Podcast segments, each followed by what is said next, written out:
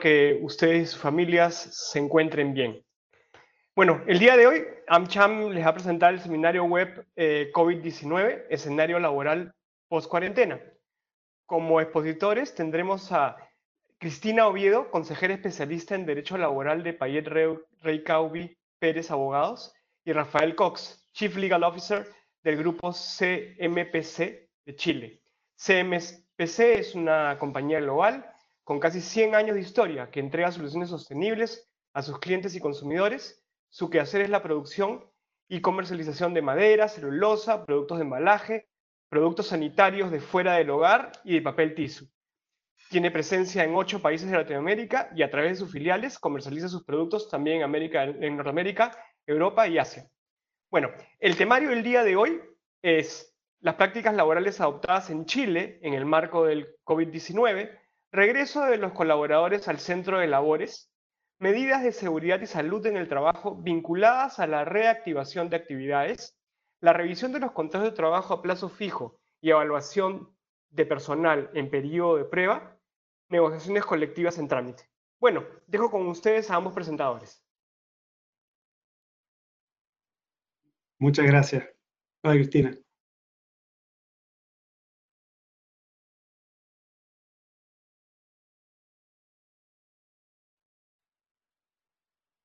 Estás en silencio, Cristina, perdón.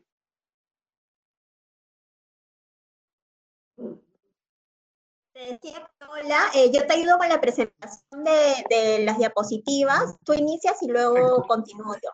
Ok. No hay problema. Muchas gracias. Bueno, mucho gusto. Gracias por la invitación. Eh, eh, y así que, que, bueno estar ahí, pero la verdad que, que no, estoy en mi casa, como pueden ver. Eh, y me pidieron, me invitaron a, contar un poco cómo ha sido la experiencia de, de, de trabajo del CMPC en, durante esta crisis en el marco de, las medidas que el gobierno chileno ha dictado, que, que son algo diferente a lo que se ha implementado en Perú y que nos ha permitido, al menos respecto del CMPC, poder funcionar eh, y por lo tanto el, como lo que se plantea como el regreso a las operaciones es de alguna forma como nosotros hemos estado operando, al menos aquí en Chile, desde hace 40 días. Entonces, em, le agradezco, como le decía, la invitación. Eh, me parece necesario darle cierto contexto, eh, marco, respecto a qué medidas implementó Chile eh, para enfrentar esta, esta pandemia, que de alguna forma es la que nos ha permitido operar, y de ahí comentarles cómo nos hemos organizado. Al igual que, todo el hemisferio sur, tuvimos la oportunidad de ver cómo el hemisferio norte está siendo afectado por esto y, y con anticipación poder prepararnos. Obviamente hay países que se prepararon mejor que otros y adoptaron medidas las que estimaron convenientes. En el fondo, en el caso de Chile, lo que se hizo fue, eh, eh, en este aspecto es igual prácticamente a toda Latinoamérica, en la que se decretaron eh, medidas de, control y medidas excepcionales de, poderes al, al, Ejecutivo, particularmente para poder enfrentar mejor la crisis. Aquí se dictaron estado de catástrofe que básicamente le permite al gobierno eh, utilizar a las Fuerzas Armadas como eh, soporte para el control del orden público, eh, al mismo tiempo poder requisar bienes en caso de ser necesario y principalmente restringir ciertas libertades personales como puede ser reunión o movilización. También se, al decretarse emergencia sanitaria se le dieron poderes excepcionales a las autoridades de salud, lo que Salud empezó inmediatamente a dictaminar una serie de medidas de control y prohibiciones, en el fondo, para evitar los contagios. Y estas son más o menos similares a las que uno ha visto se han implementado en otros países. Se prohibieron eh, reuniones masivas, se no están funcionando ningún tipo de, establecimiento educacional, se cerraron centros comerciales, se cerraron, eh, se prohibieron eventos deportivos, como les decía, todos eventos masivos, eh, eh, y en fondo y, un cierre de actividades bastante extendido, pero con una excepción importante, que es la que se dijo que no aplicaba esa restricción a aquellas empresas y a toda la cadena productiva de empresas que eh, son necesarias para el, abastecimiento de bienes de primera necesidad. y el concepto de primera necesidad no se extendió solo a bienes de salud, sino que obviamente alimentación eh, y consumos básicos. Entonces eso permitió que hubiese un grupo de empresas, un grupo de que, que pudiesen seguir funcionando, entre las cuales está CMPC, que como, como decía Ignacio en, su presentación, eh, eh, en su cadena productiva incluye productos de higiene y consumo, como es el, para fuera del hogar y como es el papel tissue y, productos sanitarios.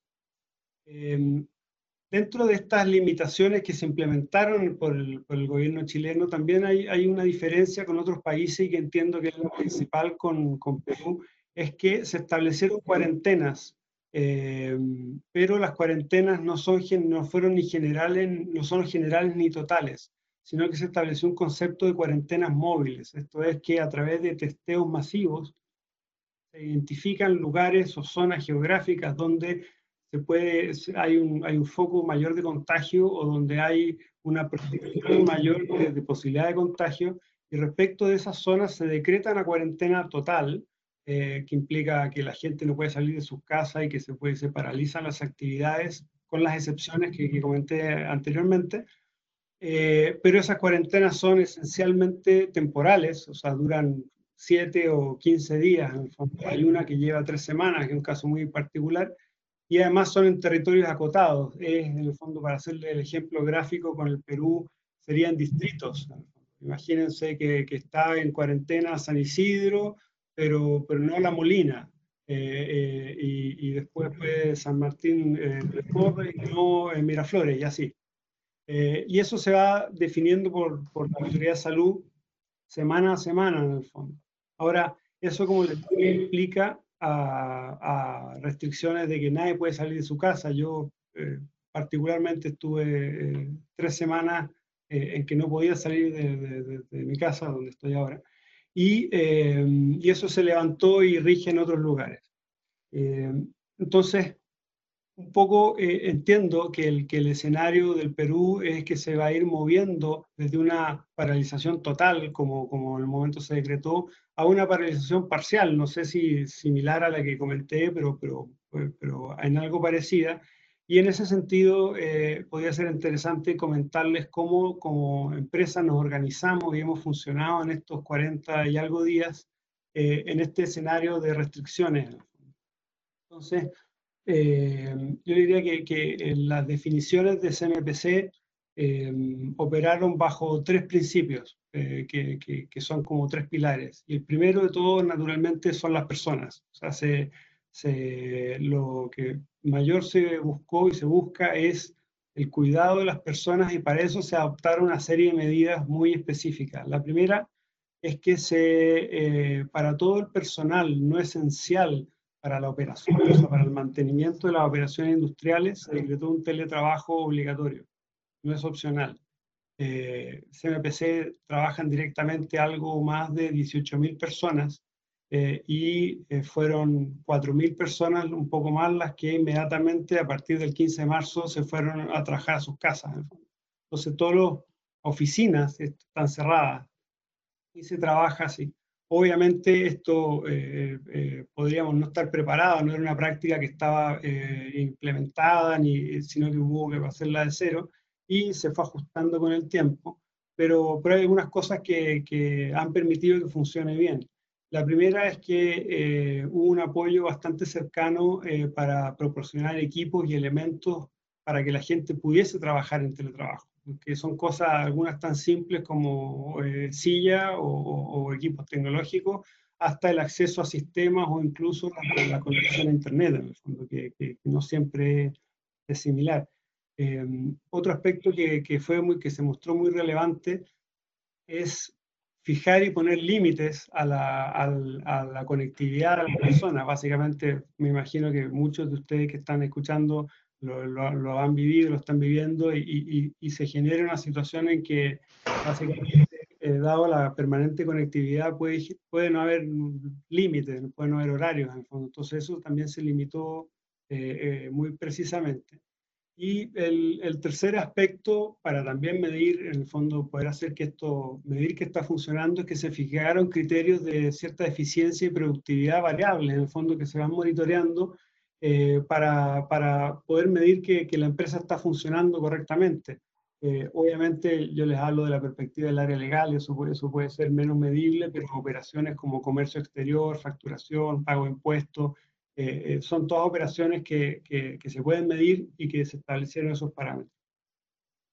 Eh, parte, todas las personas que no fueron a, a, a, home office, a sus casas, son la gente que se estimó esencial para la, para la operación industrial. Y respecto de ellas también se, se aplicó un criterio que fue tratar de reducir al máximo la presencia de personas en las operaciones, como criterio básico.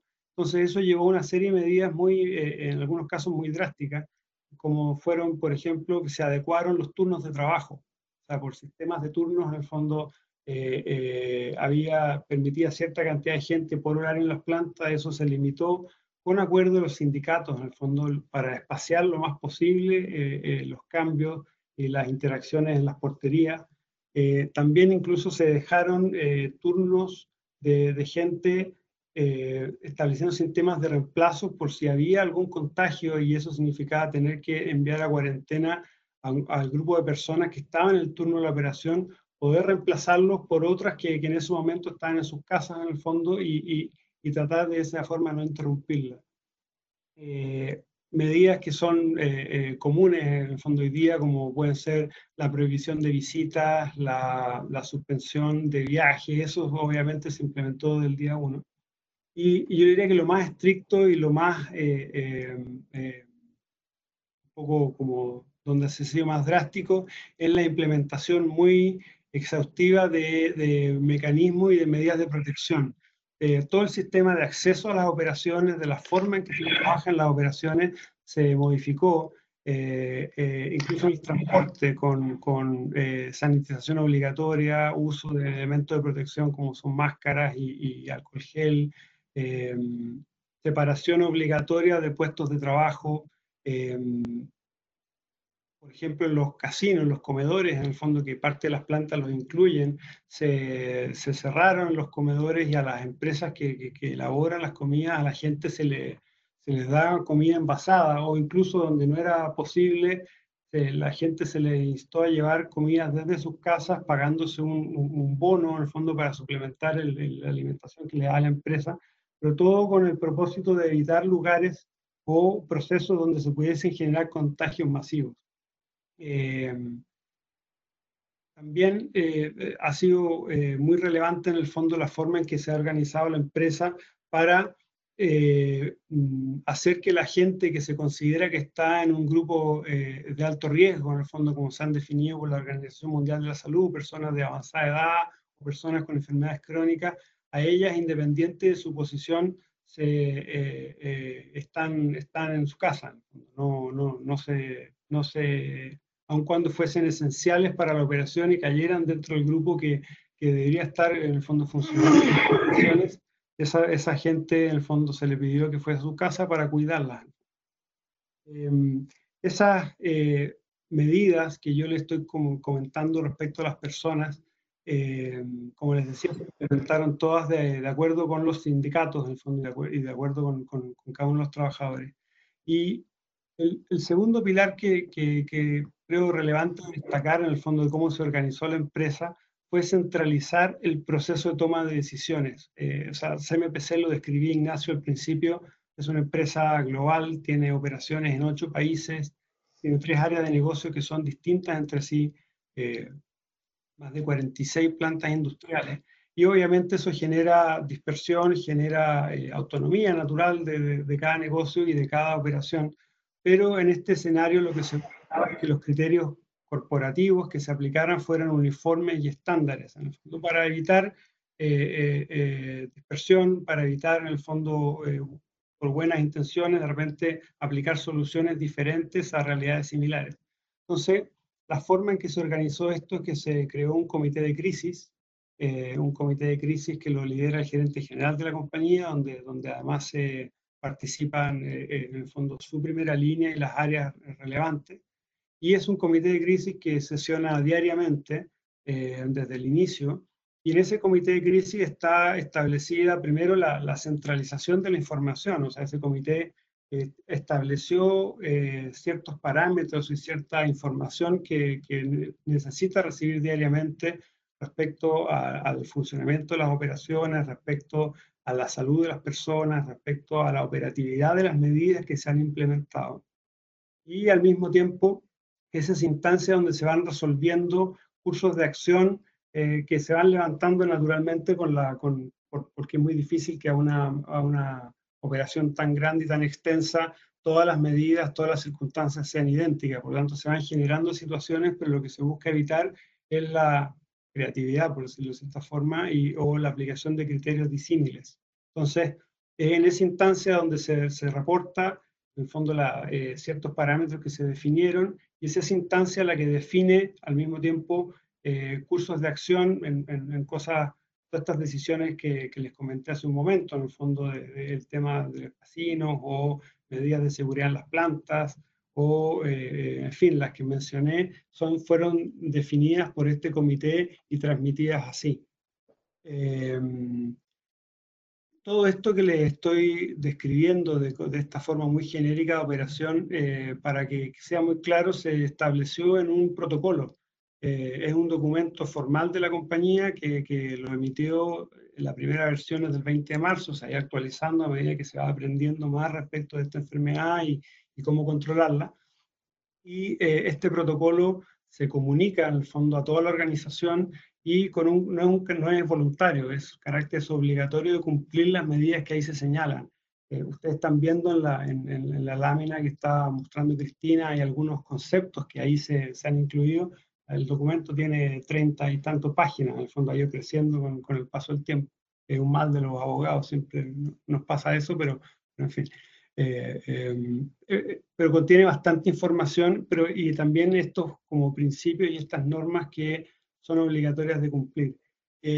y esa obligatoriedad tiene, tiene algunos, tiene, una razón detrás, en el fondo. Primero que, que, que el, el, sentido detrás, como les decía, es el cuidado a las personas pero al mismo tiempo tiene, eh, eh, eh, es el tener certeza de que estamos actuando en, fonda, en fondo coherente y, simétricamente en todas las operaciones.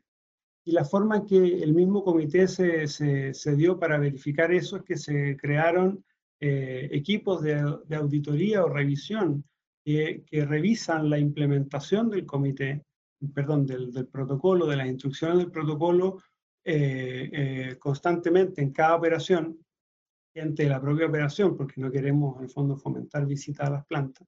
Y de eso se va reportando cumplimiento y obviamente tiene gestión de consecuencias. Es, un poco lo mismo que uno en una operación normal vería si hay, si hay trabajadores que no están usando, por ejemplo, elementos de protección personal. Bueno, eh, eh, y eso es, eh, se detecta y hay que corregirlo. Aquí es lo mismo, se, se, monitorea y se revisa que la, la ejecución de todas esas acciones estén, eh, eh, se estén cumpliendo. Eh, y, y, este comité también tiene un rol de no solo de tomar estas definiciones, sino que también de gestionar ahí algunos aspectos muy críticos, como por ejemplo los insumos. parte importante de poder seguir operando es ser capaces de, de contar con elementos de higiene eh, como son mascarillas, alcohol gel, eh, sanitizadores, eh, em, para poder higienizar todos los lugares de trabajo en las mañanas y en las tardes, como lo dice el protocolo. Pero obviamente no todos esos insumos están presentes en todos los países y para ser más eficiente, en el fondo se estableció un mecanismo de, que centralizadamente salieron a, a, buscarse. En el fondo. También es una cosa que el comité gestiona para asegurarnos de poder funcionar. Eh, está muy claro que, sin contar con esos elementos es muy difícil poder operar, por cuanto eh, es la protección de las personas en el fondo eh, el, principal driver, y si, y si eso no está porque no, no se cuenta con mascarillas, con alcohol gel, con elementos sanitización, la verdad que, que en lugares donde naturalmente se producen concentraciones de gente, se hace, se hace muy difícil poder operar. Este, eh, de estas revisiones del protocolo también se deja, se deja evidencia, porque naturalmente en el fondo van a, eh, hemos tenido y vamos a seguir teniendo muchas fiscalizaciones, el rol del Estado, particularmente de la autoridad de salud, velar porque, porque en el fondo las empresas que están calificadas como para poder funcionar en esta, en esta crisis, en el fondo por proveer bienes de primera necesidad, implementen y tengan elementos de protección. La autoridad eh, ha, definido, eh, más como recomendado, en algunos casos ha definido obligatoriamente cuáles son esos elementos. Nosotros lo hemos incorporado en el protocolo, pero hemos querido ir dejando evidencia de esta autorrevisión para cuando se nos generan fiscalizaciones poder documentarlas y no, y no empezar ahí en un proceso de como tener que mostrarlo. Eh, yo les decía que, que, un poco la estructura en que CMPC se, CMPC se organizó tenía el pilar de las personas, el pilar de la centralización en la decisión y, el, y un tercer pilar que, que, ha sido básico es la comunicación. Ahora en la comunicación no, no me refiero hacia, hacia, hacia, hacia, la sociedad, estoy hablando de comunicación interna. Eh, desde el minuto uno, obviamente esto es una situación que, que nadie ha vivido, eh, que, que, genera obviamente tensión, emociones, hay incertidumbre, hay miedo, ansiedad, una cantidad de cosas muy difíciles de manejar.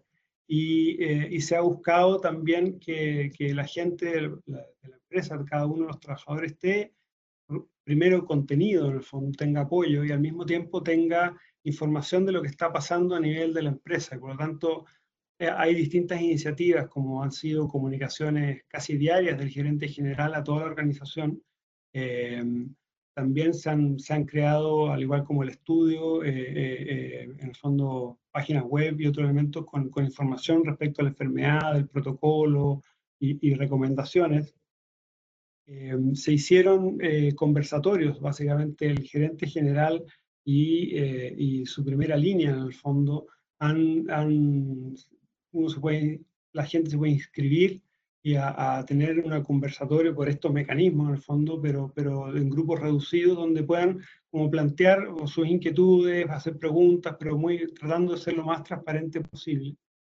Y al mismo tiempo eh, se ha buscado tratar de, de, de, dar apoyo, apoyo no solo con elementos para trabajar, como lo comentaba, eh, respecto del teletrabajo, o elementos de protección respecto de la gente que está en las operaciones, sino que también apoyo psicológico, eh, naturalmente que, que, en la realidad que, que vivimos, eh, eh, en el fondo, no solo por, por, por, el problema de salud, sino que también por, por estar en, en encierro, en la casa, qué sé yo, se, obviamente se van generando situaciones diversas y la gente necesita poder tener un soporte en eso. Entonces se, se creó un sistema de apoyo en el fondo psicológico, también por estos mecanismos, en el fondo apoyado por la empresa.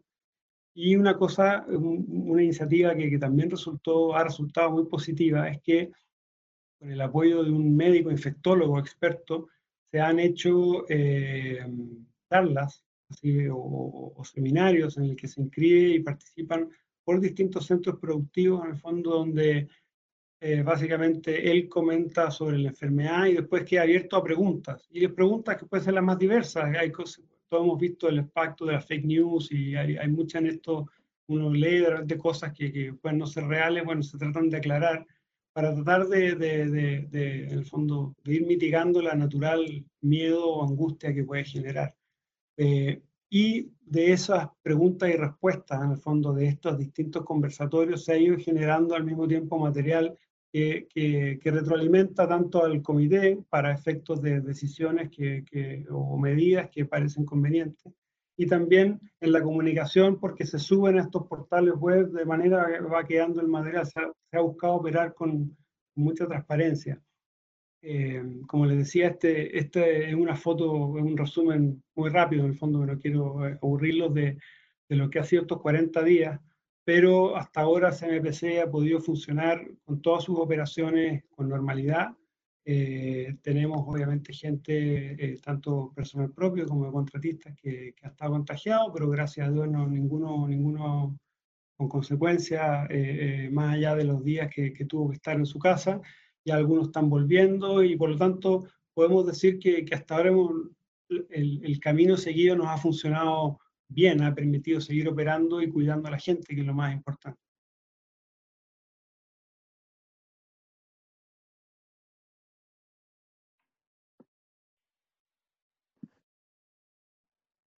Gracias, eh, Rafael, por tu exposición. Este, ahora, eh, sobre la base de lo que ha establecido Rafael, que básicamente es eh, a lo que nos moveremos nosotros aquí en el Perú, de acuerdo a lo que ha señalado el presidente en los últimos comunicados, en los últimos mensajes presidenciales, efectivamente lo que haremos es movernos a una eh, cuarentena menos eh, restringida en la que se van a liberar ciertas actividades, ya más empresas van a poder eh, operar y esto sería a partir del 4 de, de, mayo, es decir, del próximo, del lunes que viene. Entonces, en esa línea ha resultado súper interesante la exposición de él porque nos ha ayudado a ver más o menos cuál será el panorama que enfrentaremos a partir del eh, lunes 4 de mayo. Teniendo en cuenta la exposición de Rafael y eh, lo que el, el, presidente y en realidad el Poder Ejecutivo ha estado comunicando en estos últimos días, eh, vamos a eh, ver qué es lo que tendrían que tener en cuenta las empresas cuando eh, retornen, digamos, esta nueva normalidad y ciertas empresas empiecen a operar, lo que va a representar que sus trabajadores puedan acudir nuevamente al centro de trabajo a prestar servicios de manera eh, como sabemos, eh, esto se va a tratar de una nueva normalidad, o sea, no vamos a regresar a, trabajar como hemos venido trabajando en los meses de enero y febrero. Entonces, es importante eh, primero definir cuáles son estos puestos de trabajo esenciales para la empresa cuya presencia física, digamos, de los trabajadores es indispensable. Esto es eh, muy importante porque seguramente eh, cuando se empiece o cuando se permitan a las empresas operar nuevamente, eh, no va a ser con todo el personal, sino con el personal estrictamente necesario. Entonces, desde ya tenemos que definir cuáles son estos puestos esenciales que deben ser cubiertos de todas maneras por, el, o por la presencia física de los trabajadores en el centro de trabajo.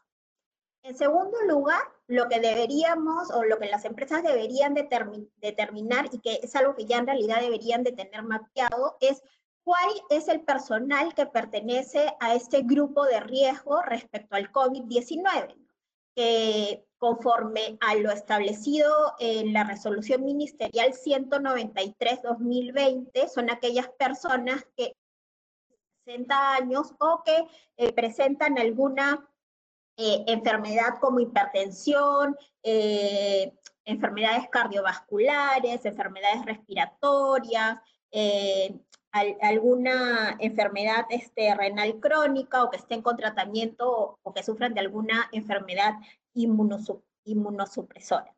Entonces, tenemos que identificar este personal porque estos trabajadores, de acuerdo a, las primeras disposiciones que emitió el gobierno cuando eh, declaró el estado de emergencia sanitaria y el estado de emergencia nacional, estos trabajadores, este personal que pertenece al grupo de riesgo, no podría prestar servicios de manera, eh, o sea, no podría presentarse físicamente al centro de trabajo, sino que debería de continuar con el trabajo remoto cuando este es posible o con una licencia con goce de ave. Entonces tenemos que identificar muy bien a ese personal.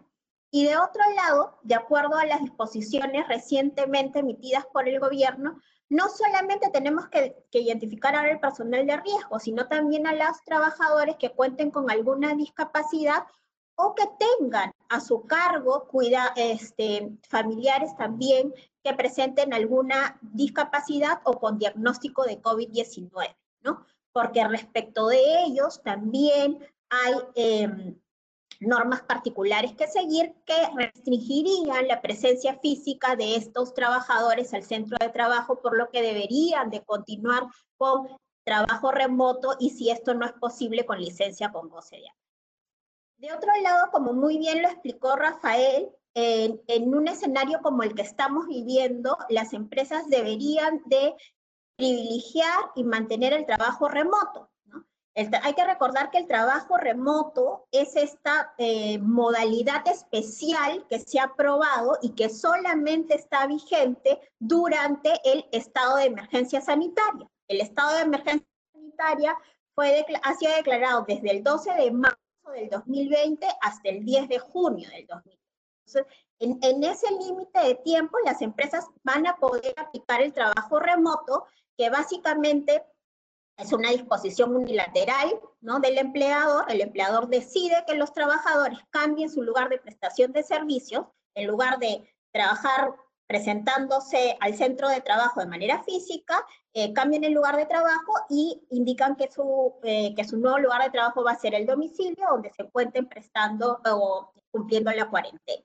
Una vez eh, vencido el plazo de vigencia de la modalidad de trabajo remoto, habría que revisar la posibilidad de aplicar el teletrabajo. El teletrabajo es una figura distinta al trabajo remoto.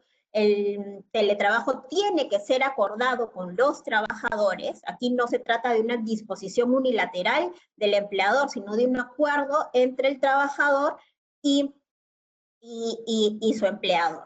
Entonces, en, eh, en, miras o viendo que vamos a tener que eh, este, nuestra forma de trabajar y que tendríamos que privilegiar el trabajo remoto o en su caso el teletrabajo, es bueno tener, revisar si es que contamos, por ejemplo, con una política para el trabajo, para el teletrabajo, ¿no? y si no la tenemos, irla trabajando desde este momento para que cuando eh, llegue ese, ese momento ya tengamos las reglas claras de juego. Y finalmente, eh, lo que tendríamos que hacer también es elaborar protocolos escritos, ¿no? que básicamente regulen el retorno de los trabajadores al centro de trabajo. Como lo ha dicho eh, Rafael, ellos, por ejemplo, en CMPC, unos todo un protocolo de más de 30 páginas en donde se regula de manera clara cuáles son las medidas preventivas que ha tomado la empresa para eh, justamente mitigar el contagio del COVID-19 en el centro de trabajo.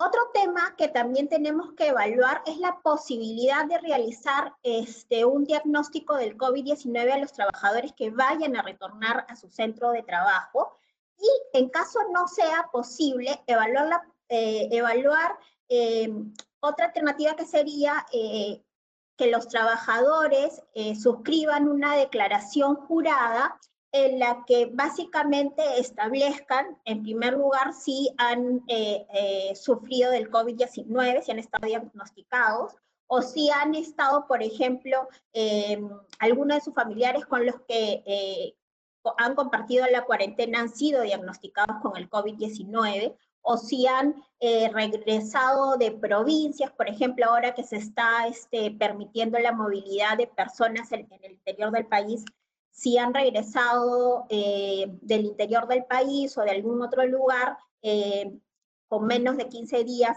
este, de anticipación a su presencia física al centro de trabajo, eh, y cualquier otra declaración que permita de alguna manera que deslindar algún tipo de responsabilidad a la empresa si es que este trabajador posteriormente presenta algún síntoma del COVID-19 tema muy importante también es limpiar y desinfectar todos los ambientes de trabajo, sobre todo de aquellas empresas que no han estado operando durante el periodo de cuarentena.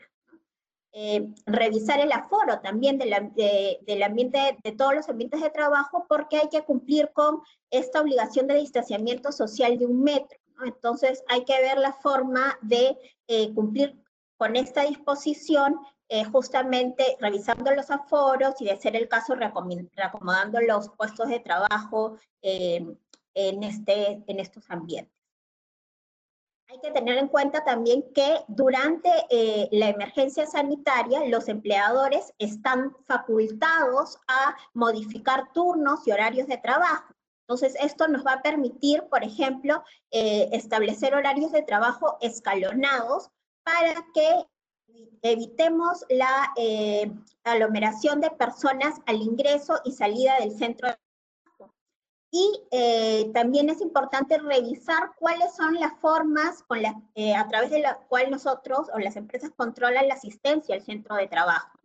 Eh, si, por ejemplo, el registro de control de asistencia, que es una obligación que toda empresa debe, debe cumplir, eh, si este registro se, hace a través de la huella digital, habría que ver, revisar si esta sería la más idónea en este momento en el que estamos enfrentando el COVID-19. Luego de otro, eh, tenemos que vamos a enfrentar una nueva forma de trabajar y esta nueva forma de trabajar implica que eh, se implementen todos aquellos programas que nos permitan ejecutar labores manteniendo el distanciamiento social, ¿no? Por ejemplo, eh, instalar plataformas eh, digitales de trabajo, incentivar las videoconferencias en lugar de las reuniones presenciales, chats internos de la empresa, promover las firmas este, digitales de los documentos eh, laborales, todo aquello que nos permita cumplir con el distanciamiento social obligatorio y no tener este contacto directo entre el personal de la empresa. Un tema también importante a considerar es eh, evaluar toda la eh, los ingresos del personal, ¿no? estamos ante un escenario eh, de crisis y es importante tener presente que podemos durante la emergencia sanitaria y 30 días después eh, de culminada esta, adoptar eh, medidas alternativas como acuerdo de reducción de remuneraciones, acuerdo de reducción de jornada, otorgamiento eh, de otros beneficios con acuerdo de los trabajadores, todo aquello que permita enfrentar este, este momento de crisis. todo acuerdo en realidad será válido y sobre todo este punto es importante para aquellas empresas que, por ejemplo, no se les va a permitir una operación al 100% todavía, ¿no? Porque esta, esta regreso a actividades va a ser un regreso paulatino. Entonces es importante revisar este tema. Eh, en el caso de las personas que van a continuar con trabajo remoto, es muy importante ¿no? establecer medidas de control y fiscalización del trabajo remoto. Y eh, como bien lo dijo este, Rafael, también es importante eh, respecto a estas personas, sobre todo, eh, establecer mediciones de productividad y de eficiencia eh, que sean realmente aplicables al trabajo remoto, que es diferente al trabajo eh, físico, ¿no? Y que estas, estas este, mediciones estén en continuo eh, evaluación para ver si efectivamente cumplen con su objetivo. Entonces, es importante establecer estas medidas de control y fiscalización también respecto al trabajo remoto y finalmente eso sería respecto al retorno de los trabajadores al centro de trabajo y aquellos que van a continuar sus labores en, trabajo remoto de acuerdo a lo establecido en las disposiciones. Un tema, digamos, eh, particular a tener en consideración y en línea lo que ha establecido este, Rafael es establecer estos canales de comunicación. Es muy importante establecer canales de comunicación directo con los trabajadores y eh, puntos específicos para, eh, de contacto para que los trabajadores puedan resolver sus dudas. Este tema ya estaba planteado, hay que tener en cuenta, en la resolución que se expidió al principio eh, del, estado de emergencia sanitaria, en donde se establecían aquellas eh, guías a tener en consideración para prevenir la propagación del COVID-19. Ahí se establecía que las empresas deben establecer canales de comunicación y puntos de contacto específicos para poder absolver cualquier duda, ¿no? Y en esa guía también se estableció como recomendación, en realidad no era una obligación, lo, establecido en esa guía no, no son obligaciones de, que deben ser cumplidas de manera obligatoria, digamos, por las empresas, eh, pero digamos, hay recomendaciones que, que es importante seguir, se estableció eh, la posibilidad de que las empresas puedan elaborar un plan comunicacional y que este plan sea eh, elaborado juntamente, o sea, lo elabora recursos humanos conjuntamente con el Comité de Seguridad y Salud en el Trabajo, ¿no?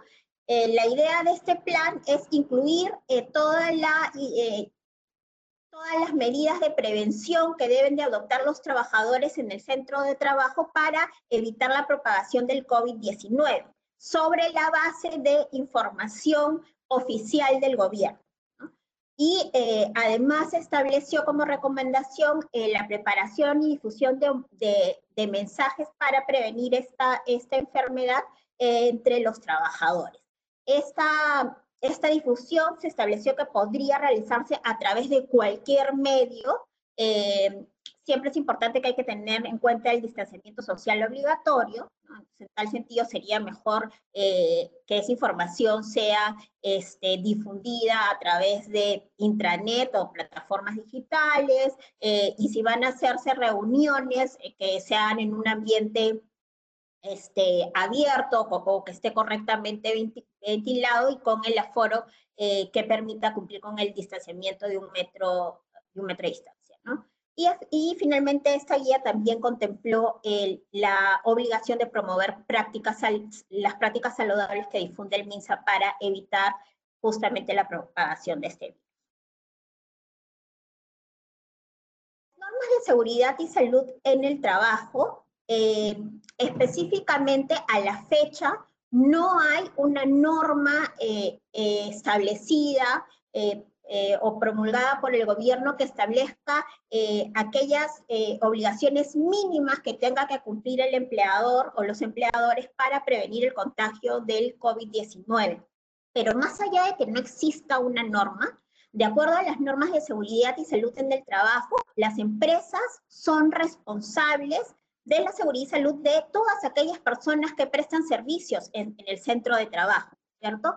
No solamente estamos hablando de los trabajadores directos, sino de todos aquel, aquel personal que presta servicios, por ejemplo, a través de empresas contratistas, empresas de intermediación laboral, sin importar la naturaleza del vínculo, el, el empleador es responsable de la seguridad y salud en el trabajo de todos aquellos que se encuentren dentro de la esfera del centro de trabajo. En tal sentido, es importante que eh, estemos preparados eh, con, eh, con aquellas, o sea, estemos preparados y que establezcamos de manera correcta y anticipada aquellas medidas que nos van a ayudar a prevenir el contagio del COVID-19 cuando esto se reinicien las actividades y los trabajadores vayan a prestar servicios al centro de trabajo, ¿cierto? Entonces, como dijimos, es muy importante que estas medidas de prevención, como en realidad todas las medidas que adopte la empresa en el marco de, este, de esta coyuntura, este, identifiquen los grupos vulnerables, eh, estamos hablando de los trabajadores de riesgo, de las personas con discapacidad y de las personas que tengan a su cargo familiares con discapacidad. Este, es importante que se establezca un plan de acción escrito que eh, las empresas puedan eh, implementar en casos identifiquen casos confirmados o sospechosos de COVID-19, ¿no? Eh, y en este plan se deberían de seguir las recomendaciones de las autoridades este, sanitarias, que básicamente lo que involucra es aislar a la persona que ha eh, es sospechosa o que ha contraído el COVID-19, en este caso en el centro de trabajo, aislar, aislarlo, eh, que esta persona acuda a su domicilio o al centro de salud eh, más cercano de ser el caso, de acuerdo a los síntomas que presenta, y asimismo la empresa tendría que aislar a todos los trabajadores que estuvieron en contacto directo con esta persona sospechosa de COVID-19, además de implementar rápidamente un plan de limpieza y desinfección de las áreas de trabajo. Eh, en tercer lugar, es bueno establecer un comité. Rafael nos hablaba de un comité específico que, eh, ha implementado su empresa, que es el comité de crisis, en el que básicamente eh, se toma, se evalúa diariamente, según nos comentaba él, toda la información relacionada con el, el COVID-19, con el funcionamiento de la empresa, el estado de salud de los trabajadores, y sobre la base de esa información se toman acciones eh, cada vez que corresponda para mitigar la propagación del, del, del COVID-19. Sería bueno establecer dentro de las empresas un comité que podría ser el mismo comité también de seguridad y salud en el trabajo en caso eh, lo tenga. ¿no? Eh, un tema súper importante es la actualización de los documentos de seguridad y salud en el trabajo. Recordemos que eh, por ley las empresas están obligadas a, a, tener o a contar con documentos esenciales de seguridad y salud en el trabajo que deberán ser actualizados a, a la luz de los eh, nuevos eh, riesgos a los que están, estarán presentes los trabajadores con relación al COVID-19 y a las nuevas obligaciones también vinculadas a esta enfermedad. Entonces, para empezar, por ejemplo, habría que actualizar el IPER y verificar eh, por área, cada área de trabajo, verificar cuáles son los peligros y los riesgos a los que están expuestos los trabajadores en virtud de esta eh, enfermedad y eh, elaborar, obviamente, los protocolos escritos de seguridad y salud en el trabajo. ¿no? Todo tiene que estar debidamente este, documentado y además toda modificación debería ser eh, eh, comunicada a los trabajadores de manera inmediata. Si es posible, esta comunicación debería de hacerse antes de que los trabajadores eh, reingresen al centro de trabajo, acudan nuevamente a prestar servicios de manera física al centro de trabajo, eh, se podría hacer a través de una capacitación este, virtual si es, no es y si ello no es posible, en el primer día de asistencia los trabajadores deberían de ser capacitados sobre estas modificaciones. ¿no? Es muy importante esto. Eh, ahora, yo sé que todos estarán preguntando cómo hacemos la virtual si en diciembre eh, se modificó el reglamento de la Ley de Seguridad y Salud en el Trabajo y estableció que es obligatorio que las capacitaciones en seguridad y salud en el trabajo sean eh, hechas de manera presencial, ¿no? Eh, creo yo que en este momento, eh, en la coyuntura en la que estamos, ¿no? es, es más importante privilegiar la seguridad y salud en el trabajo y privilegiarla por encima de, de, estas formalidades, ¿no? Entonces, es bueno, es recomendable, y por no decirlo imperativo, que los trabajadores antes que se presenten al centro de trabajo o que reinicien sus actividades de manera física en el centro de trabajo, sepan cuáles son estos nuevos riesgos a los que están expuestos y cuáles son las medidas de prevención que deberían de adoptar para justamente evitar estos riesgos y peligros. Entonces, más allá de esta disposición formal de que las capacitaciones deben ser de manera este, presencial, es más importante que los trabajadores estén debidamente comunicados de esto que tienen cada eh, en la empresa brinde eh, transporte a su personal, ya sea por medios propios, propios o eh, a través de la contratación de, terceras eh, empresas, es importante que también se adopten las medidas necesarias para prevenir el contagio en este traslado de, los trabajadores al centro de trabajo.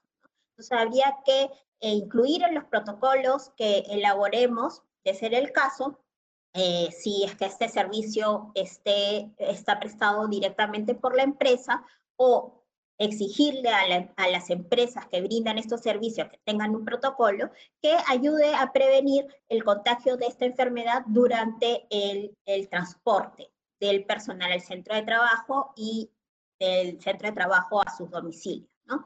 Es importante que estos protocolos estén escritos y que eh, sean también debidamente comunicados a los trabajadores antes de, eh, de que usen este, este medio de transporte. Básicamente, eh, en cuanto al transporte de personal, las medidas de prevención deberían ser que se tome el, eh, se haga una evaluación de la salud de los trabajadores antes de ingreso al bus. Podría, por ejemplo, controlarse la eh, temperatura antes de subir al bus, que se guarde la distancia de vida, ¿no? De un metro eh, entre los trabajadores que hagan uso de este servicio de transporte, eh, lo que implica que no, no podrían haber dos personas juntas este, sentadas en el bus, tienen que cumplirse con este distanciamiento social y eh, incluso debería de eh, firmarse una suerte también de declaración jurada que establezca que el personal no tiene ningún síntoma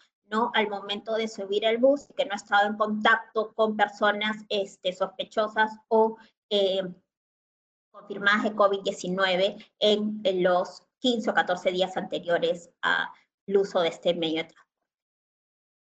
Así como hay que hacer el control de salud de los trabajadores cuando van a usar este cuando van a usar el transporte de personal que sea brindado por la empresa o por terceros, también es importante que la empresa lo vuelva a realizar, vuelva a realizar un control de salud cuando van a ingresar ya al centro de trabajo. El control de salud además no debería ser solamente al sino también a la salida de los trabajadores. Las empresas deberían de, de asegurarse que el trabajador ingresó bien a trabajar y salió también de manera correcta a trabajar este, sin presentar ningún síntoma eh, del COVID-19, como por, ese, por ejemplo podría ser que, es, que suba la temperatura, ¿cierto? Entonces, antes del ingreso, eh, antes que ingresen los trabajadores, como a la salida de los trabajadores, sería recomendable por lo menos, ¿no? Tomar la temperatura eh, a los trabajadores.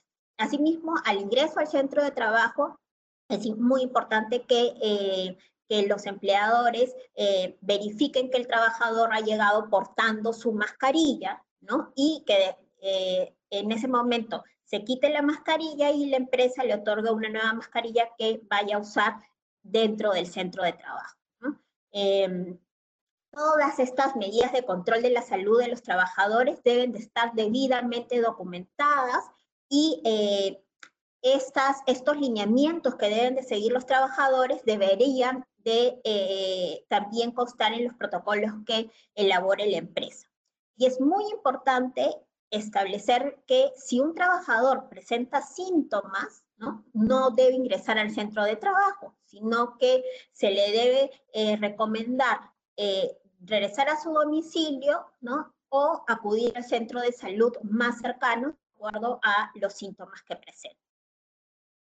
Un tema importante es que al ingreso del, del centro de trabajo se puedan implementar puestos de lavado y desinfección de manos y rostros para así cerciorarnos que eh, el trabajador o los trabajadores están en, eh, ingresarán, iniciarán su, su, labor o su jornada eh, con la desinfección y la limpieza de vida. Los protocolos deberíamos de también incluir este, este lineamiento de, de seguridad y eh, una vez este, limpios y desinfectados, la empresa debería ya eh, otorgarles los CPPs eh, que son convenientes de acuerdo a la labor que realizan para evitar la, la propagación del COVID-19. ¿no? Estos CPPs seguramente variarán de acuerdo a la labor que ejecute cada trabajador, pero debería ser como mínimo la mascarilla, porque es obligatorio que, todos, que todos usemos mascarilla cuando estemos cuando estamos fuera del domicilio, y eh, otros eh, eh, equipos de protección personal podrían ser guantes, podría ser este, gorros, protectores de zapatos, indumentaria específica para cubrir este, el uniforme de trabajo, cualquier otra que sea específica de acuerdo a las labores que ejecuta cada trabajador. Eh, es importante eh, tener en consideración que los equipos de protección personal, eh, cada vez que, las empresas entreguen estos equipos o cambien estos equipos, este, todo ello debe estar debidamente registrado en el registro de EPPs que tiene que, tener toda empresa. Sabemos que eh, la Ley de Seguridad y Salud en el Trabajo y su reglamento establece registros mínimos que debe tener cada empresa en materia de seguridad y salud en el trabajo. Y uno de esos registros es justamente el registro de eh, los equipos de protección personal. En ese sentido, todas las entregas de PPs relacionadas con el COVID-19 deben ser debidamente registradas, ¿no? Y los cambios de estos equipos deberán de realizarse de acuerdo a la vida útil de cada EPP, ¿no? que para eso hay que leer las especificaciones de cada EPP, y además el estado de los mismos, siendo obligación de los trabajadores eh, conservar el estado de los EPPs que entrega en las empresas. Un tema importante, como ya lo, habíamos, eh, ya lo había dicho, es capacitar el personal y esta capacitación debe ser eh, previa al inicio de, eh, al reinicio de sus actividades, capacitarlos sobre todas las medidas en seguridad y salud en el trabajo que el empleador adopte para evitar la propagación de este virus y estas capacitaciones tienen que estar registradas y documentadas en el registro que toda empresa debe tener de capacitaciones. En este registro se debe evidenciar cuál es la materia que ha sido objeto de capacitación, eh, la asistencia de los trabajadores, eso también tiene que, quedar registrado, y, em, este, y si es posible, adjuntar a ese registro el material que ha sido utilizado para la capacitación. Eh, Evidentemente, en esas capacitaciones tenemos que incluir capacitaciones eh, vinculadas al uso correcto y eh, mantenimiento del equipo de protección personal que otorgue la empresa a los trabajadores. Eh, para tales efectos es importante que las empresas elaboren instructivos o protocolos, lineamientos sobre el correcto uso de los EPPs y eh, para que los trabajadores tengan en cuenta qué es lo que deben de hacer, cómo es que deben de colocarse la mascarilla, por ejemplo, ¿no? Eh, cómo es que deben de, cuidar estos EPPs. Todo ello tiene que estar debidamente documentado, ¿no? Rafael nos comentaba en su exposición que de todo ellos guardan evidencia, ¿no? Y esto es una práctica que aquí también hay que seguirla porque cuando estemos en fiscalización de SUNAFIL y eh, eh, SUNAFIL no fiscalice respecto al cumplimiento de estas medidas de prevención, eh, nos solicitará seguramente cómo es que la empresa comunicó a los trabajadores que cómo es que debían de usar estos EPPs, en qué circunstancias, eh, cuándo es, eh, debería de realizarse el cambio de estos EPPs. Entonces, todo esto tiene que estar correctamente documentado, de todo tenemos que guardar un registro y una evidencia. Eh, es importante también que al momento de elaborar estos protocolos sobre el uso de los EPPs, estos protocolos también incluyan cuál va a ser el procedimiento para la eliminación o desecho de estos, de estos EPPs, ¿cierto?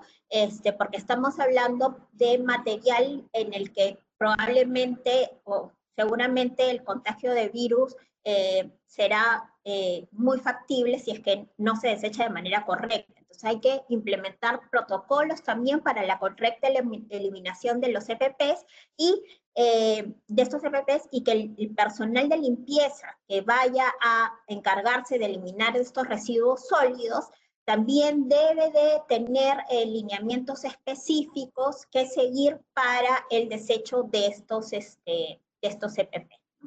En cuanto a las áreas sociales de la empresa, por ejemplo, estamos hablando de eh, comedores, eh, salas de reuniones.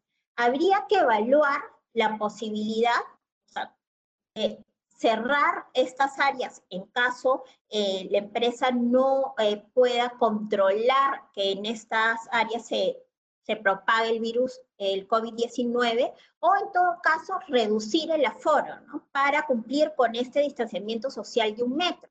Y la creación escalonados que permitan que eh, cumplir con este aforo reducido. Entonces, es muy importante eh, tener en cuenta esto porque en estos espacios sociales seguramente es mucho más fácil que el virus se contagie eh, entre los trabajadores. ¿no? Además, en caso este, se sigan usando estos, estos espacios sociales, sería recomendable que se instalen puestos de lavados y desinfección al, eh, al, ingreso y salida de estas, de estas áreas para evitar así la propagación del virus, para acomodar las mesas y las sillas de acuerdo a este aforo reducido y también para respetar la distancia de un metro. ¿no? Para todo esto tendríamos que contar con lineamientos que deben ser debidamente comunicados a los trabajadores, si es posible, antes del inicio de sus actividades.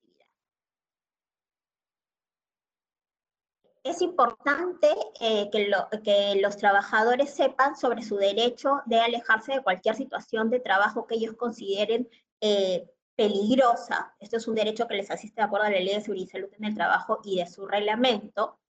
En el caso de los trabajadores que vayan a tener contacto con público eh, y es, en caso esto no sea posible de reducirse, al, de eliminarse este contacto, habría que tener eh, protocolos específicos para esta situación porque seguramente esos trabajadores van a estar más expuestos a la propagación del virus.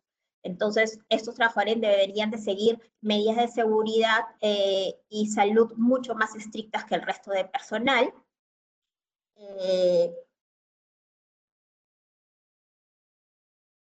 a y salud del trabajo, desde el punto de vista de los trabajadores, es importante tener en consideración, como ya les dije, que, que los trabajadores suscriban una declaración jurada que de alguna manera mitigue la responsabilidad de la empresa respecto a el contagio del COVID-19 en el centro de trabajo. ¿no? Entonces, esta declaración jurada eh, debería incluir aspectos como eh, si ha sido eh, una persona sospechosa contagiada del COVID-19, si es una persona eh, de riesgo o no, eh, si ha regresado o no de un viaje al interior o exterior del país en los últimos 15 o 14 días, eh, etcétera. Cualquier, en realidad, todo tipo de, de, información que ayude a mitigar la responsabilidad de la empresa debería ser incluida en esta declaración jurada que deberían de firmar los trabajadores antes de iniciar nuevamente sus labores en la empresa.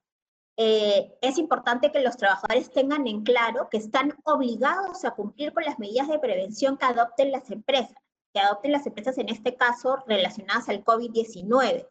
Eh, esto no es algo negociable. Los trabajadores están obligados sí o sí a cumplir con estas medidas, eh, están obligados a asistir a las capacitaciones que plantee la empresa, obligados a utilizar el EPP y a responder el por el cuidado correcto de los mismos.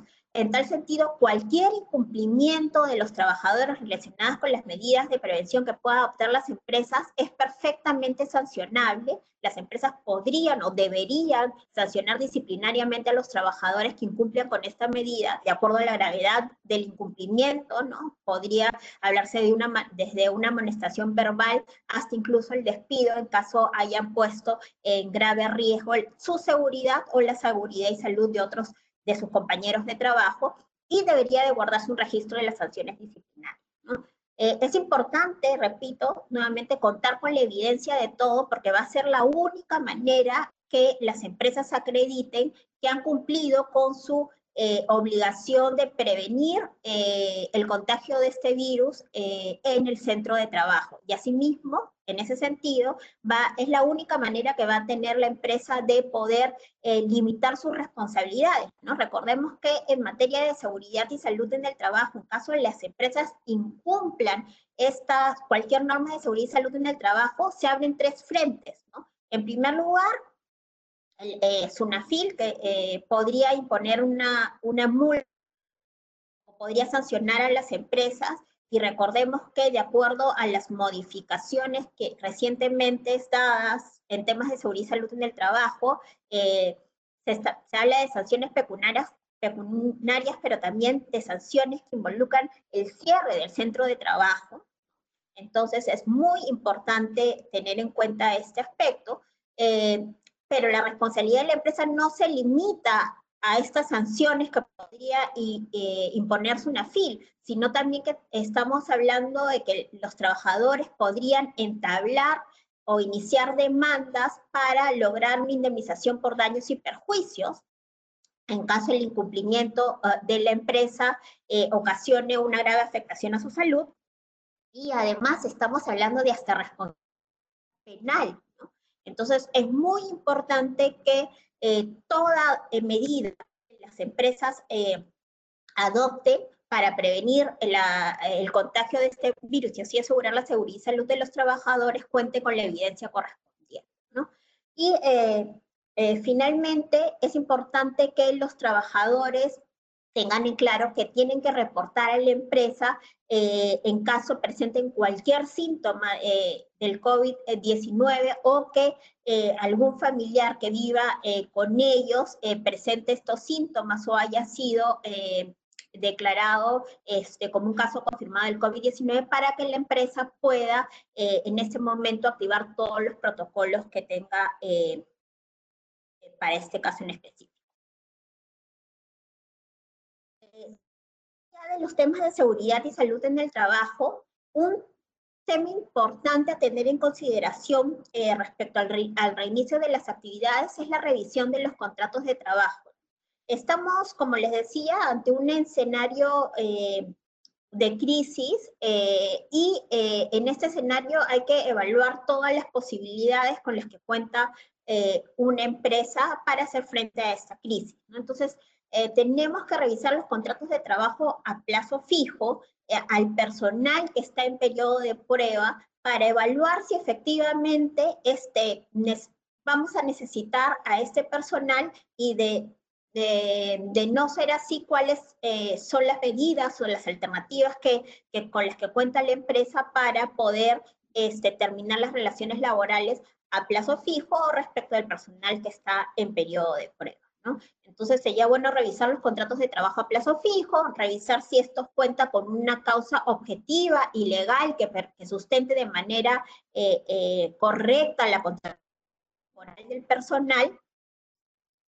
Revisar, por ejemplo, también si hemos establecido cláusulas resolutorias dentro del contrato de trabajo que podrían activarse en caso eh, ya no requiramos a, este personal de acuerdo a las actividades este, o a las necesidades eh, empresariales de esta, de esta persona, de, de cada empresa. Un tema importante eh, que no se está mirando en este momento, pero que vamos a tener que empezar a mirar una vez que se reinicien las actividades, es qué pasa con las negociaciones colectivas que tenemos en trámite.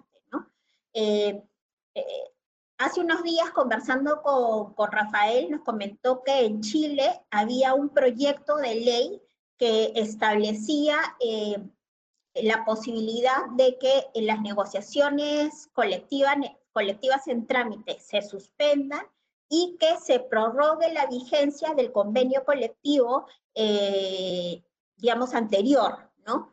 Eh, por un periodo determinado y que incluso se suspenda también eh, eh, las elecciones de los nuevos, de nuevos representantes sindicales. ¿no? Entonces, eso me pareció súper interesante y si bien es cierto, no hay un proyecto de ley en ese sentido aquí en el Perú, sería bueno conversar con los sindicatos, tener el acercamiento con los sindicatos para proponerles en la medida de lo posible eh, repetir el convenio colectivo eh, anteriormente vigente y anteriormente que se encontraba vigente y así de alguna manera tener un alivio respecto a las negociaciones colectivas. ¿no? Y sin perjuicio de eso, sería conveniente que las empresas soliciten un nuevo informe económico financiero a la Autoridad Administrativa de Trabajo en caso este informe haya sido emitido con anterioridad al periodo de cuarentena, ¿no? porque una, una cosa fue la, eh, la, situación económica financiera de una empresa antes de la cuarentena y otra será eh, la situación luego de la cuarentena, sobre todo de aquellas empresas que no han estado operando al 100% o que no han realizado actividad alguna durante el periodo de cuarentena. Es muy importante tener en cuenta esta, esta consideración y, de ser el caso, pedir un nuevo informe económico financiero en la Autoridad Administrativa de Trabajo porque ello permitirá eh, que el sindicato pueda conocer cuál es la situación real y actual de la empresa en el momento en que se reactiven las, las negociaciones colectivas. Finalmente, un, consideraciones ya este, finales para acabar. Como bien dijo Rafael, el objetivo de esta reanudación eh, de actividades debe ser la protección de la salud de los trabajadores. Él nos comentaba que el primer pilar que ha tenido en cuenta su empresa eh, para seguir operando dentro de eh, o durante el periodo de cuarentena, durante esta crisis del COVID-19, han sido las personas. Y efectivamente ese debería ser ese, también nuestro objetivo cuando reanudemos las actividades, proteger la seguridad y la salud eh, de todos los colaboradores eh, respecto al contagio del COVID-19. ¿no? Por eso es muy importante identificar los grupos que mencioné en un principio, que era el, personal de riesgo, aquellas personas con discapacidad, aquellas personas con eh, familiares con discapacidad o con, personas sospechosas, con familiares que sean sospechosos o confirmados de COVID-19. Y asimismo, para cumplir con este objetivo, también es muy importante que las empresas, en la medida de lo posible, mantengan y promuevan el trabajo remoto o el teletrabajo en caso eh, eh, de ser el caso, en caso este, se extienda el trabajo remoto. Eh, este, este objetivo, ¿cómo vamos a cumplir este objetivo? Fortaleciendo las medidas de seguridad, es lo que les he comentado en esta presentación, es muy importante que más allá de que el gobierno adopte o no medidas mínimas en temas de seguridad y salud en el trabajo, las empresas ya nos aboquemos a trabajar estas medidas preventivas porque eh, finalmente va a ser responsabilidad de cada empresa en caso se presenten daños a la salud de los trabajadores y eh, estos daños puedan ser imputados a alguna falta de eh, cumplimiento de sus deberes de prevención de la seguridad y salud de los trabajadores que tiene todo empleo, empleador. es muy importante fortalecer las medidas y en caso eh, el gobierno en un futuro cercano adopte o promulgue normas que establezcan medidas mínimas en materia de seguridad y salud en el trabajo, adecuar o revisar las medidas que ya tenemos y ver si cumplen con ese contenido mínimo eh, o no. Eh, ya les he dicho en el primer punto que es, importante que las, las empresas evitan, eviten que todos los trabajadores asisten al centro de trabajo y que se privilegie, por lo tanto, el trabajo remoto o el teletrabajo de ser el caso. Y finalmente, fiscalizar, Es muy importante no quedarnos únicamente en adoptar las medidas, en contar con protocolos, en contar con lineamientos sobre seguridad y salud en el trabajo, eh, sino que las empresas tienen la obligación de fiscalizar eh, que estas medidas que hemos adoptado en la realidad se cumplan, ¿no? Eh, y en esa línea, por ejemplo, me pareció súper interesante lo que nos comentó Rafael, eh, que ellos han implementado equipos de auditoría y de revisión que justamente lo que hacen es evaluar el cumplimiento de los protocolos que se han dictado dentro de la empresa y además se deja evidencia de estas auditorías y de estas revisiones que hacen justamente para demostrarle a las autoridades este, fiscalizadoras, en caso de alguna fiscalización, eh, que ellos han cumplido no solamente con adoptar o con contar con estos documentos escritos, sino que eh, eh, día a día están fiscalizando que estas medidas se cumplen. Bueno, esto sería todo de mi parte. vamos a leer algunas preguntas y contestarlas. algunas de las preguntas que han dejado por, por el chat. Rafael, no sé si tú tienes alguna pregunta que ya hayas ido leyendo y que quieras eh, responder mientras que voy revisando yo este, las preguntas. Eh, claro, puedo, mirarlo. Obviamente, eh, Cristina, hay una realidad diferente en términos, de regulaciones, pero, hay una pregunta específica respecto a las personas con discapacidad o también otra relacionada a personas con que, que, de alguna manera debiesen por sus funciones estar en la operación, pero por, por alguna situación personal, que puede ser discapacidad u otra, eh, no, puede, no puede ejercerla y no puede funcionar en el teletrabajo.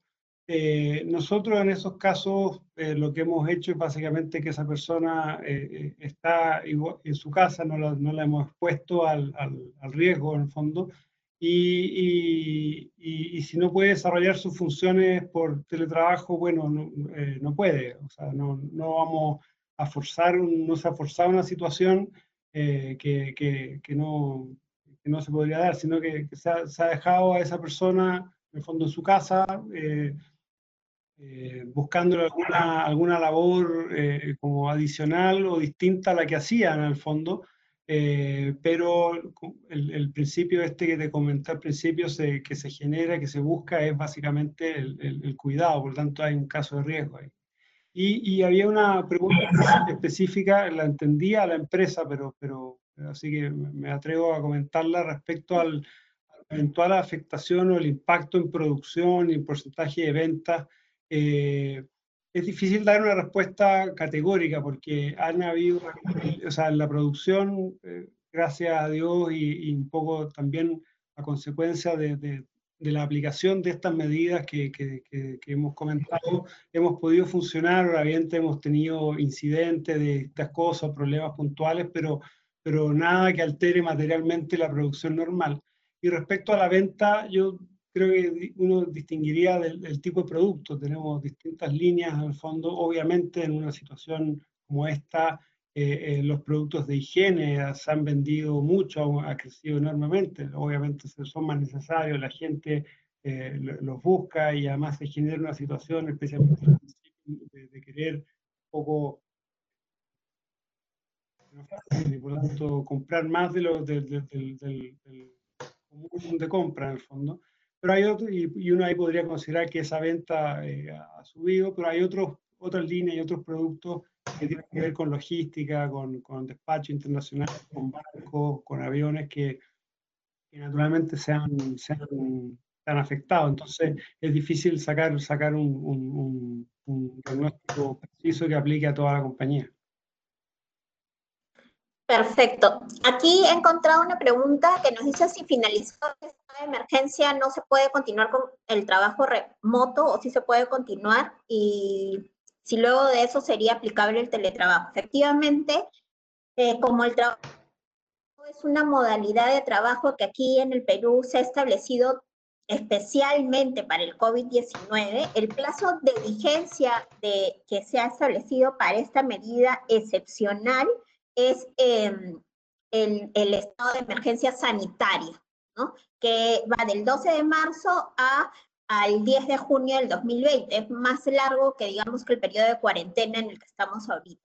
Una vez culminado el estado de emergencia, en el caso que este no sea prorrogado, luego ya no eh, correspondería aplicar el trabajo remoto, sino más bien el teletrabajo, que es una modalidad que ya estaba regulada antes del periodo antes de este virus y que es una modalidad más estricta que el trabajo remoto, eh, simplemente, en primer lugar, por el hecho de que el trabajo remoto es una, es una modalidad que puede ser impuesta de manera unilateral por el empleador, mientras que el teletrabajo tiene que ser acordado entre las partes. ¿no? Además, acordémonos que en el trabajo remoto eh, no hay una obligación de que la empresa o el empleador ponga a disposición del trabajador eh, los medios que va a usar o asuma el gasto de los medios que va a usar para realizar su trabajo. En el teletrabajo sí, el empleador tiene que asumir por lo menos los gastos de estos medios. Entonces es una modalidad más rígida el teletrabajo en comparación al trabajo remoto. Vamos a ver. A ver, Dice, si el médico ocupacional señala que existen personas obesas, pero en grado tal que no implica un riesgo y por ende podrían ir a trabajar a la oficina, bastaría para no catalogarla como dentro del grupo de riesgo. Eh, ahí hay que, tener cuidado porque la resolución ministerial efectivamente le hace referencia en, en la pregunta, eh, que es la resolución ministerial 193-2020-MINSA, establece como personas que pertenecen al grupo de riesgo a, eh, los a aquellas personas que sufren de obesidad y no hacen ninguna distinción.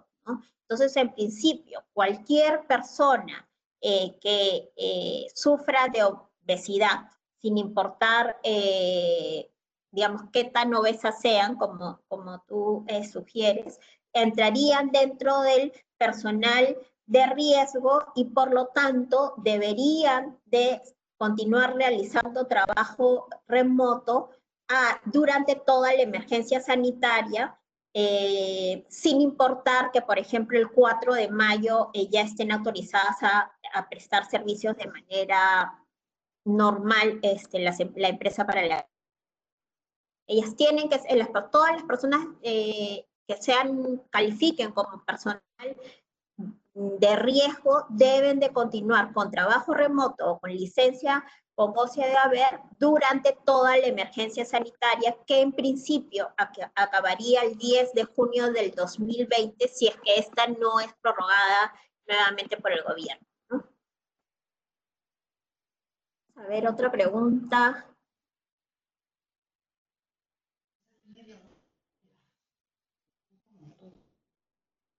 Eh, de repente, Rafael, tú nos a comentar eh, si están aplicando alguna medida de seguridad de información para el trabajo remoto o el teletrabajo en, tu empresa, alguna medida en particular.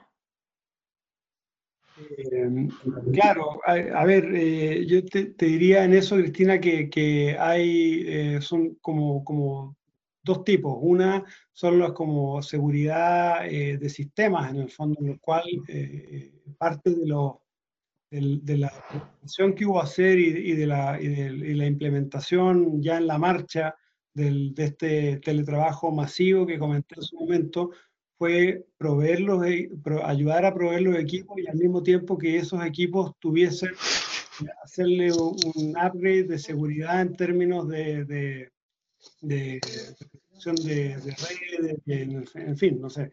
También en la comunicación se ha, se ha, hecho mucho énfasis en el fondo, en aspectos en, en consejos prácticos respecto a mails o manejo de información. Y el otro tema, que, que es un poco más amplio, tiene que ver con la protección de datos personales. Básicamente, esto genera, obviamente, el, el datos de, de, salud, el centralizar esta información y, y, y, en la comunicación de eso se han implementado protocolos para, para que esa información que es sensible y que es personal de cada uno no, no circule. En el fondo, eh, eh, se sabe mucho hoy día por, por la naturaleza del problema respecto a, a, la salud de personas, quién está contagiado, condiciones, por ejemplo, era parte de las preguntas, condiciones de riesgo, si alguien tiene una enfermedad crónicas, son cosas que eh, eh, son datos personales. No obstante, se, han obtenido para efectos de, de, un mayor como control y evitar como contagio, pero se han adoptado protocolos para evitar que esa información circule en el fondo, porque se entiende que, que es personal. perfecto. Y ah, respecto aquí en el Perú, digamos, es, es igual, hay que tener en consideración eh, adicionalmente que eh, la norma que regula el trabajo remoto aquí en el Perú lo que ha establecido es que existe eh, una obligación por parte del trabajador de no permitir el acceso a terceras personas a, a, sus, a los equipos a través de los cuales este, brinda el trabajo remoto o a la información que proporcione la empresa para el cumplimiento de su trabajo remoto. Entonces, los trabajadores tienen la obligación legal de no eh, compartir aquella eh, información o aquellos, eh, aquellas herramientas de trabajo con terceras personas y que ese incumplimiento, por lo tanto, podría ser sancionado disciplinariamente. Mm. A ver, otra pregunta.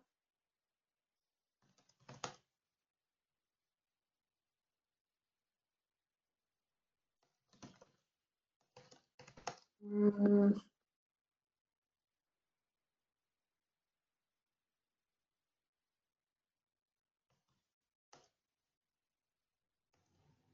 Dice, tenemos, nos preguntan que tienen cuatro personas que el médico ocupacional determinó que son personas de riesgo. Por la actividad no, no pueden realizar trabajo remoto, tampoco licencia con goce de haber compensable. ¿Qué otras medidas podemos tomar? Bueno, eh, respecto de este personal, en principio, eh, la norma establece que durante el periodo de cuarentena aplica el trabajo remoto o la licencia con goce eh, de haber compensable una vez que termine el periodo de la emergencia sanitaria, ¿no? Medidas alternativas, bueno, todo acuerdo entre el empleador y el trabajador es válido, ¿no? Entonces, podríamos hablar de acuerdos, por ejemplo, de reducción de remuneración, que en la medida de lo posible debería de estar este, debidamente sustentado, ¿no? En caso, por ejemplo, se trate de una empresa que está afrontando una crisis económica, esta sería eh, el sustento y el acuerdo sería válido. Eh, básicamente eso, ¿no? Sería eh, acordar la reducción de, de la remuneración si es que estás en una situación de crisis económica que te impida seguir este, pagándole la, eh, la remuneración que venías pagándole.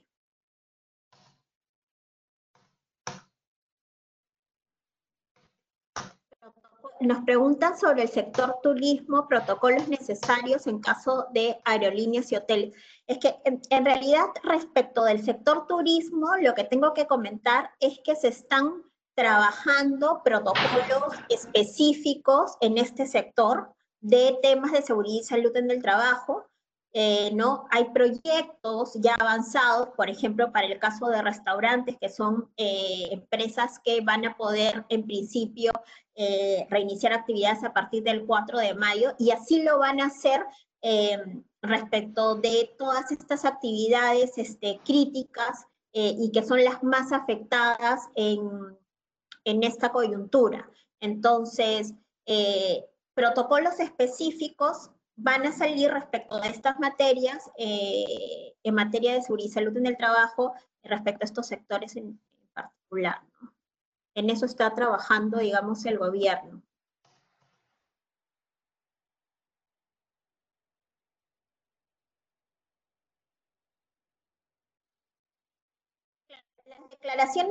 la declaración jurada que, les, que les este, recomendaba suscribir al inicio o antes de que reinicien actividades los trabajadores, lo que básicamente eh, la finalidad de esta declaración jurada es de alguna manera eh, tener constancia escrita de lo que el trabajador informa, ¿no? Sí, eh, es muy importante conocer si el trabajador, por ejemplo, ha tenido contacto directo con alguna persona sospechosa o confirmada de COVID-19, ¿no?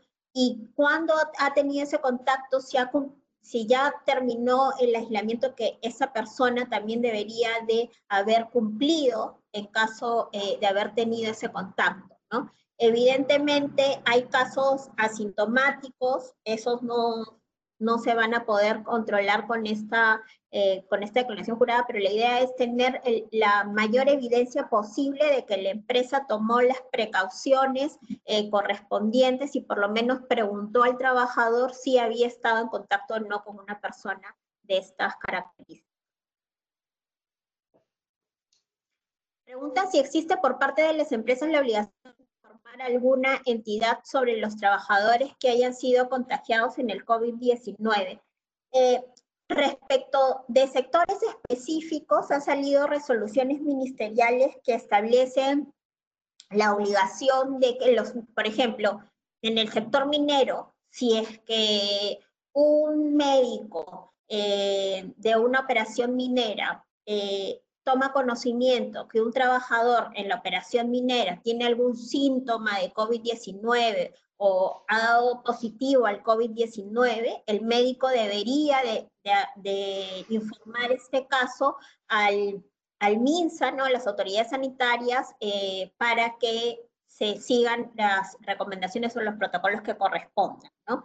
Eh, y en la guía eh, para la prevención ante el COVID-19 en el ámbito laboral que salió publicada el 6 de marzo del 2020, o sea, al inicio de esta enfermedad, se estableció eh, que los empleadores deben dar aviso inmediato sobre situaciones de riesgo y o de propagación del COVID-19. Entonces, en tal sentido, y dar aviso se entiende a, eh, al MINSA, se habla del MINSA y de las autoridades competentes.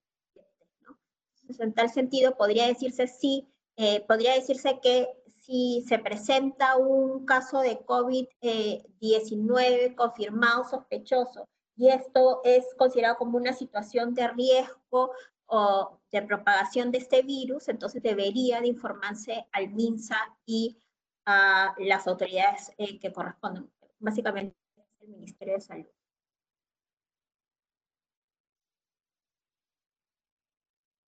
Eh, a ver, vamos a ver, vamos a contestar dos preguntas extendernos tanto.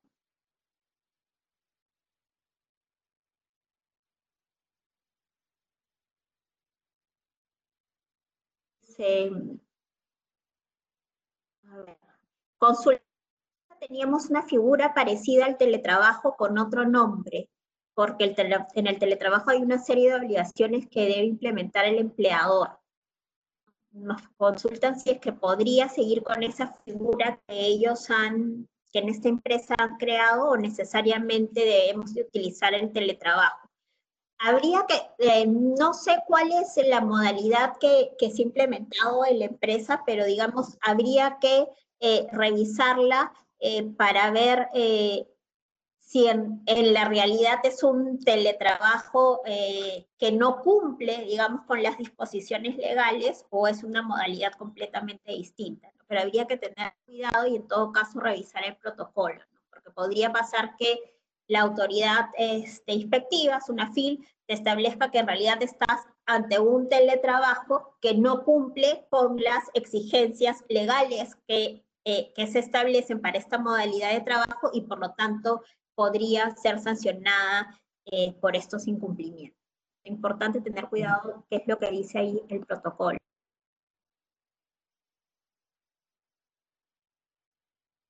Finalmente, la última pregunta sobre las capacitaciones. ¿Recomienda solo el registro de asistencia o deben estar firmadas por los asistentes?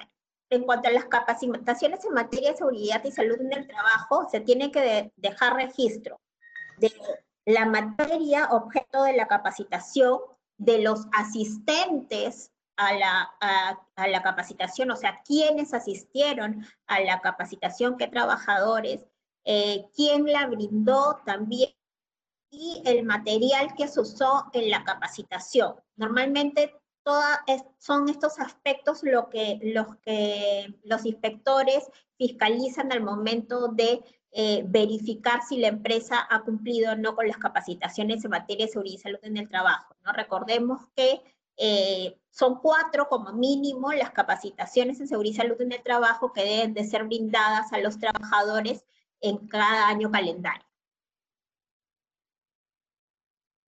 alguna pregunta más o algún comentario adicional que quieras este,